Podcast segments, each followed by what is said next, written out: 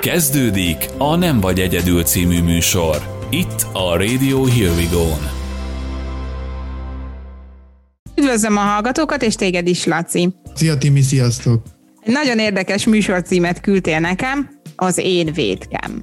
Elgondolkoztam, mit is jelenthet ez, amikor valaki segítséget kér, akkor sok esetben felismeri az ember, hogy nem csak önmaga, de akár a környezete miatt is fontos lehet kijönni egy problematikus lelkiállapotból, vagy akár egy depressziós szakaszból.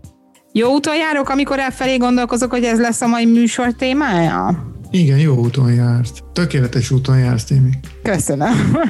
Akkor kifejtenéd nekem ezt egy kicsit bővebben, illetve a, nekünk kifejtenéd ezt egy kicsit bővebben. Mit is jelent ez, illetve hogyan tud egy szakember segíteni ebben a helyzetben? Igen, érdemes abba is belegondolni, amikor mondjuk eszembe jut, hogy talán valami nem stimmel, és hogy, hogy változtassak-e, vagy ne. Tehát már eleve az ember sejti, hogy nem biztos, hogy bele kéne vágni egy, egy ilyen munkába. Valahol érzi mindenki, hogy ez nem, nem lesz egy egyszerű folyamat. És jó, hogyha ilyenkor az embernek nem csak saját maga jut eszébe. Ugye mondhatom azt, hogy nekem már úgyis mindegy, most nem tudom, már x éves vagyok, van még pár évem, és most már én hova ugráljak, nem hiányzik ez már nekem, vagy mondhatom azt is, hogy igazából nem olyan rossz, megmagyarázom, hogy miért ne vágjak bele ebbe a munkába, és arra akarom kiukadni, hogy jó, hogyha az embernek az is eszébe jut, hogy nem csak én vagyok benne ebbe a rendszerbe, tehát abba a környezetben, amiben én élek, nyilván mások is ott vannak.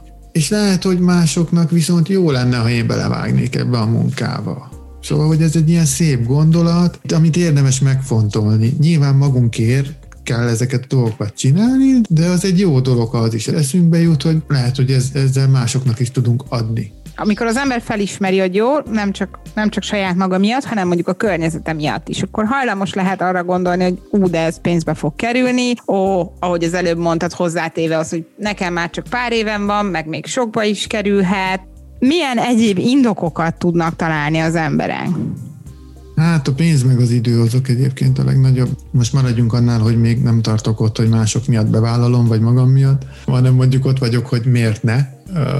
Arra keresem a kifogásokat, úgymond. A két Jolly Joker, ez a pénz meg az idő. Nyilván mind a kettőből kevés van, meg nyilván mind a kettőt inkább másra szeretjük fordítani. Inkább veszünk egy hamburgert, vagy egy csokit, vagy inkább megnézünk egy sorozatot, vagy végigörgetjük a szociális médiát, mint hogy azt a pénzt, vagy azt az időt éppen egy szakemberrel töltsük.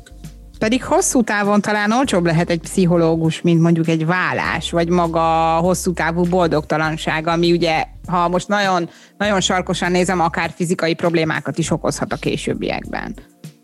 Így van, így van. Tehát sokkal olcsóbb egy terápia, legyen szó párterápiáról, vagy simáról, mint egy vállás. Ez szinte száz százalék, hogy olcsóbbra jön ki, hogyha ki akarjuk számolni.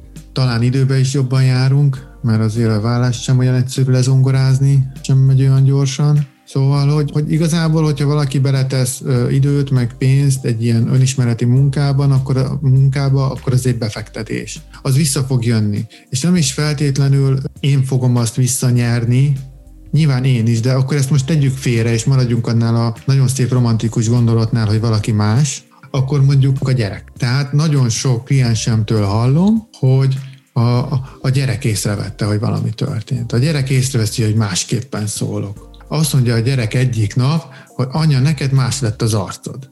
Meg ilyenek. Hogy ez közvetetten nagyon-nagyon jó hatással van például a kicsikre, hogyha valakinek gyereke van.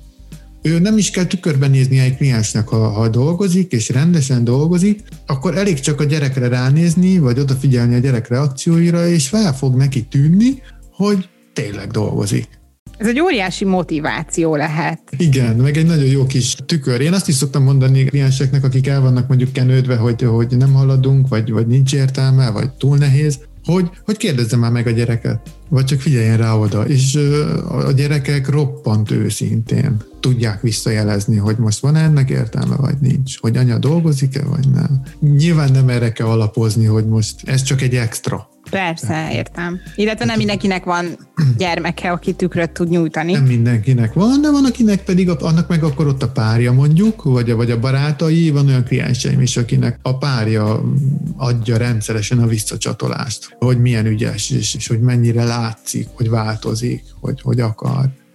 Tehát akkor nagyon fontos így ugye a motiváció, az, hogy motiváltak legyünk végig, ehhez rendkívül jól jönnek ezek a visszacsatolások, amit most itt emlegettünk a közeli hozzátartozóinktól, illetve kellően kitartónak is kell lennünk.